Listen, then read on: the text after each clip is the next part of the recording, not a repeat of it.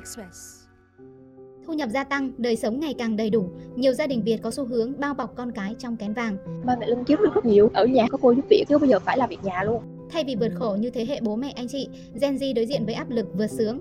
vượt sướng nó sẽ khó hơn. Ở nhà ba mẹ mình chưa chửi mình vậy nữa. Tự nhiên mình đi làm luôn thì không bao nhiêu cực mà còn bị chửi nữa. Khóc ba ngày áp lực chứ. Lần đầu tiên cuộc đời phải lên google tìm cách luộc trứng bỏ bao nhiêu gạo cũng hơi nhức đầu Quý vị đang nghe VN Express này.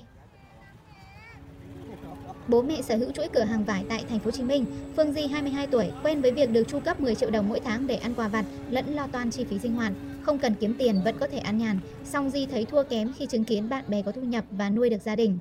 từ lúc mà mẹ chưa sinh mình á công việc nhà thì đã có có giúp việc lo rồi ba mẹ thì mỗi tháng sẽ cho tiền để xài luôn xung quanh mình là gần phải 80 90 phần trăm các bạn đều đã vượt sướng hết. Và thậm chí mình lướt tiktok cũng thấy nhiều bạn trẻ 18 19 hiện nay đã một tháng kiếm được mười mấy 20 triệu rồi và không cần tới sự trợ cấp của ba mẹ nữa. Và thậm chí có nhiều bạn giỏi tới mức mà đi du học cái việc mà mình xin tiền ba mẹ mình xài đó, thì mình cảm thấy cái đồng tiền nó quá dễ dàng. Tại khoảng đầu năm ba thì mình làm ờ, phục vụ ở một quán cà phê gần nhà và tầm giữa năm ba thì mình lại xin thêm một công việc là làm ở GS 25 Quyết định dừng hẳn việc xin tiền bố mẹ, Di bắt đầu đi xin làm phục vụ tại cửa hàng tiện lợi để có tiền ăn uống sinh hoạt.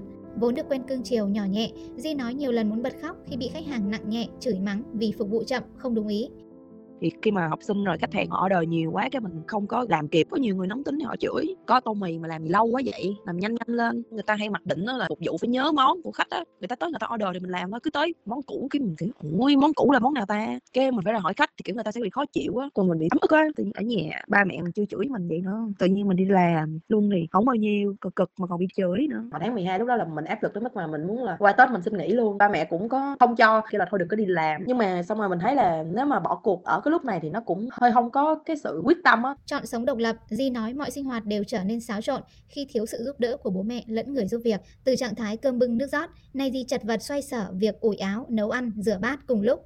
Nhiều lần bất lực, Di chấp nhận bỏ bữa, thậm chí ăn mặc luộm thuộm đi làm nhưng mà mình phụ thuộc vào mẹ mình hay tìm hay hỏi lắm, áo con để đâu? Mẹ ủi áo cho con chưa? Cái váy mình còn ủi đó mà mình đi dậy nếu mẹ bận không kiếm được là mình chịu luôn, thì thôi mặc đại luôn, mình mặc thêm cái áo khoác ở ngoài thôi. Mình có thể dọn dẹp bất cứ thứ gì, nhưng mà rất ghét kiểu chén, cái mùi cái nước rửa chén á, mình rất ghét cái mùi đó. Có mấy ngày á ngán tới mức mà bất chấp, chưa ăn xong để đó chiều mẹ rửa luôn.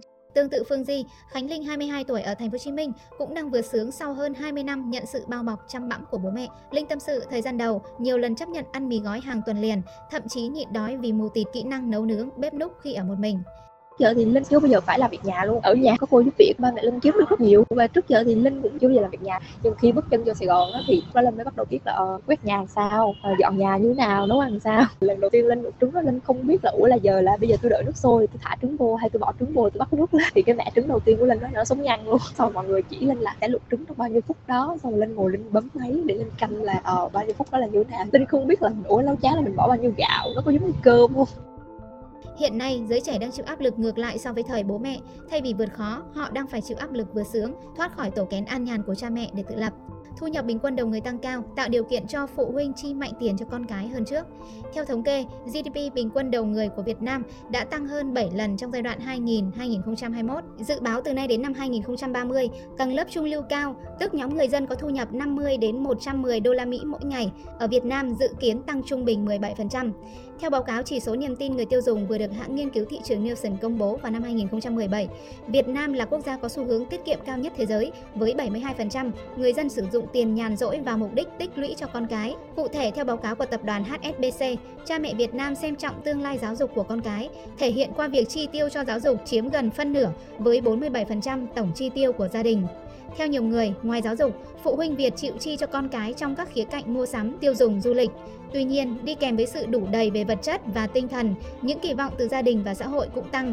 Đây là lý do những người trẻ sinh ra trong điều kiện lý tưởng lại đối diện với áp lực phải chứng minh bản thân, đồng thời vượt qua mọi cái bóng của bố mẹ mình là cũng được đánh giá là xuất phát ờ, từ vạch đích. Tất cả mọi người đều so sánh mình với bố mình. Cái điều quan trọng nhất là mình phải vượt qua cái bóng của bố mình. Mặc dù là mình đã vào cơ quan của bố mình làm việc với cái việc thi cử hết sức nghiêm túc nhưng không ai nhìn thấy điều đó mà mọi người chỉ luôn luôn nói những cái câu là nếu mày không phải là con ông ấy thì mày không có mặt ở đây. Và đấy là một trong những cái lý do mình nghĩ rằng là những cái áp lực đối với các bạn vượt sướng.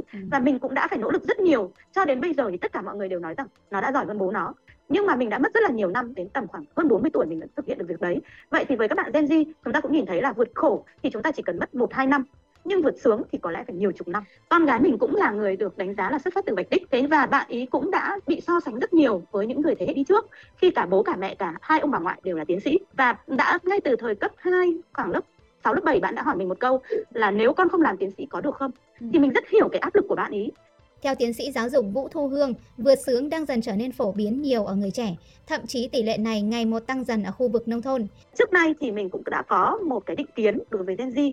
Mình cho rằng các bạn ấy thích bỏ việc mình cho rằng các bạn ấy sợ uh, trải nghiệm sợ khổ. Nhưng gần đây thì mình đã thay đổi. Yeah. khi mà được trực tiếp làm việc với một số bạn Gen Z mới chừng khoảng hai mươi mấy tuổi dám thuê một tòa nhà rất là to và sau đó lại chia nhỏ ra thành những khu nhỏ để cho những căn hộ người, uh, những cái những cái gia đình người ta thuê những cái căn hộ nhỏ. Thuê cả những người vệ sinh rồi, rồi chăm sóc rồi vân vân dám chấp nhận những cái vất vả như thế. Chỉ để đạt được một mục đích kiếm được tiền.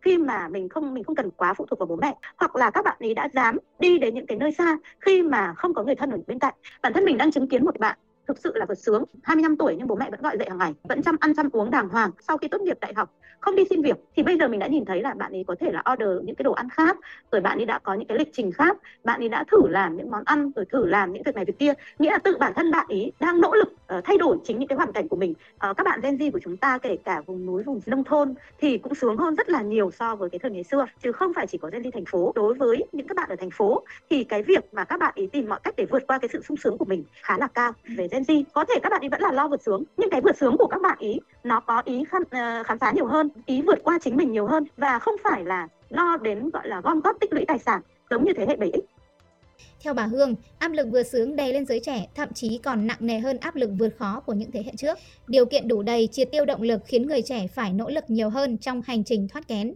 Với Di, áp lực từ kỳ vọng của gia đình và xã hội đè nặng, song ở hoàn cảnh đủ đầy, khiến Di vật lộn với tâm lý để chịu được những khó khăn khi phải loay hoay tự lập. Mình thấy là vượt sướng nó sẽ khó hơn tại vì người khi mà họ đã sống trong một cái hoàn cảnh mà khó khăn ấy, cái động lực của nó sẽ lớn hơn. Còn những bạn vượt sướng nó là giống như họ đã sống sung sướng từ nhỏ tới lớn rồi. Được cái sự bảo bọc của ba mẹ gia đình là quá là sung túc rồi hầu như là sống không thiếu thốn. Ai lại muốn mà từ bỏ cái sung sướng đó để mà đi ra ngoài kiếm cái khổ vô cho mình? Nó là vượt sướng thì nó sẽ cần tới một cái quyết tâm lớn hơn nhiều để mà họ phải từ bỏ những cái sung sướng cái an nhàn ở nhà để mà phải đi ra ngoài bươn chải kiếm kiếm tiền. Theo bà Hương, đây cũng là gốc rễ của vấn đề tình trạng stress của giới trẻ ngày càng gia tăng, thiếu động lực để tự lập trong điều kiện đủ đầy, song chịu nhiều kỳ vọng từ xã hội, nhiều người trẻ vượt sướng thất bại dẫn đến thế hệ nằm dài sốc nổi đây rõ ràng là một cuộc chiến mặc dù nó là cuộc chiến nội tâm và một cuộc chiến của sự nỗ lực trong mỗi con người. Ừ. nhưng mà nếu như chúng ta thất bại rất nhiều bạn sẽ rơi vào tình trạng là bất đắc chí và coi rằng tôi rốt như vậy đấy tôi chỉ thế thôi và tôi cứ thế tôi hưởng thụ. Và cái tỷ lệ bỏ việc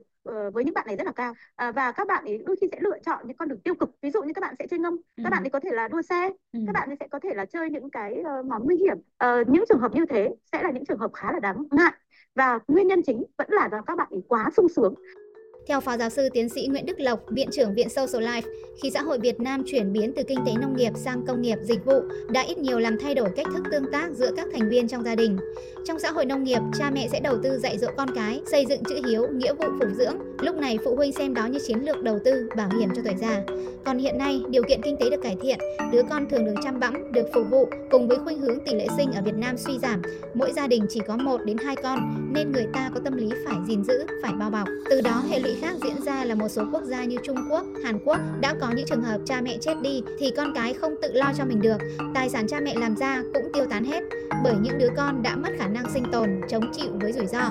Để gỡ khó, theo tiến sĩ giáo dục Vũ Thu Hương, phụ huynh cần tương tác với con cái từ bậc tiểu học bằng các thử thách, chủ động tạo khó khăn để con cái thực hành và đối diện với vấp ngã thay vì nuông chiều bao bọc như hiện nay. Tuyệt đối chúng ta không nên để các con sống mãi ở trong những cái gọi là chân ấn đệm êm như thế mà nên thử thách các con. Trước hết là với con mình thì mình cũng chia sẻ bạn là một bạn Gen Z, tất cả mọi thứ đều rất là sướng. Nhưng những cái khó khăn, thách thức luôn luôn đến từ mẹ. Khi bạn học tiểu học, bạn ấy đang học ở một trường dân lập, bạn được chiều chuộng và nâng niu vô cùng chuyển bạn ấy đến một trường công và bạn ý phải tự đi bộ đến trường thời gian đầu thì bạn rất ức chế và ừ. bạn khóc hàng ngày khi sau một tháng thì bạn ấy không khóc nữa thì bạn có nói rằng là ban đầu có rất ức chế nhưng mà bây giờ thì con lại thích cái điều này. Con cảm thấy con giỏi hơn bạn con. Vì bạn con thì bạn bè tất cả đều là bố mẹ đưa đón nhưng một mình con là có thể tự đi bộ đến trường. Ngay như với bạn nhỏ hiện giờ mình đang nuôi là gần 5 tuổi. Nhưng mà khi mà mình thách thức bạn ấy mình yêu cầu bạn phải đánh tất cả những cái đôi dép mà bạn đang đi. Trước tết thì bạn đã ngồi trong một buổi sáng 9 giờ sáng cho đến tận 1 giờ chiều để bạn đánh 6 đôi dép. Và bạn rất hào hứng với điều đấy. Thì lúc đấy mình chợt nhận ra là à các bạn ý cũng cần cái cảm giác chiến thắng.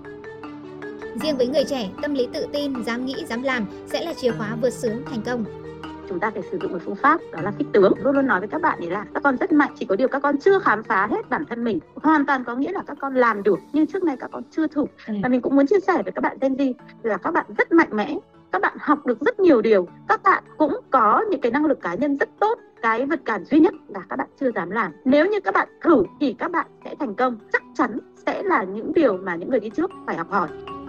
Thông tin vừa rồi đã khép lại chương trình hôm nay. Hẹn gặp lại quý vị vào ngày mai.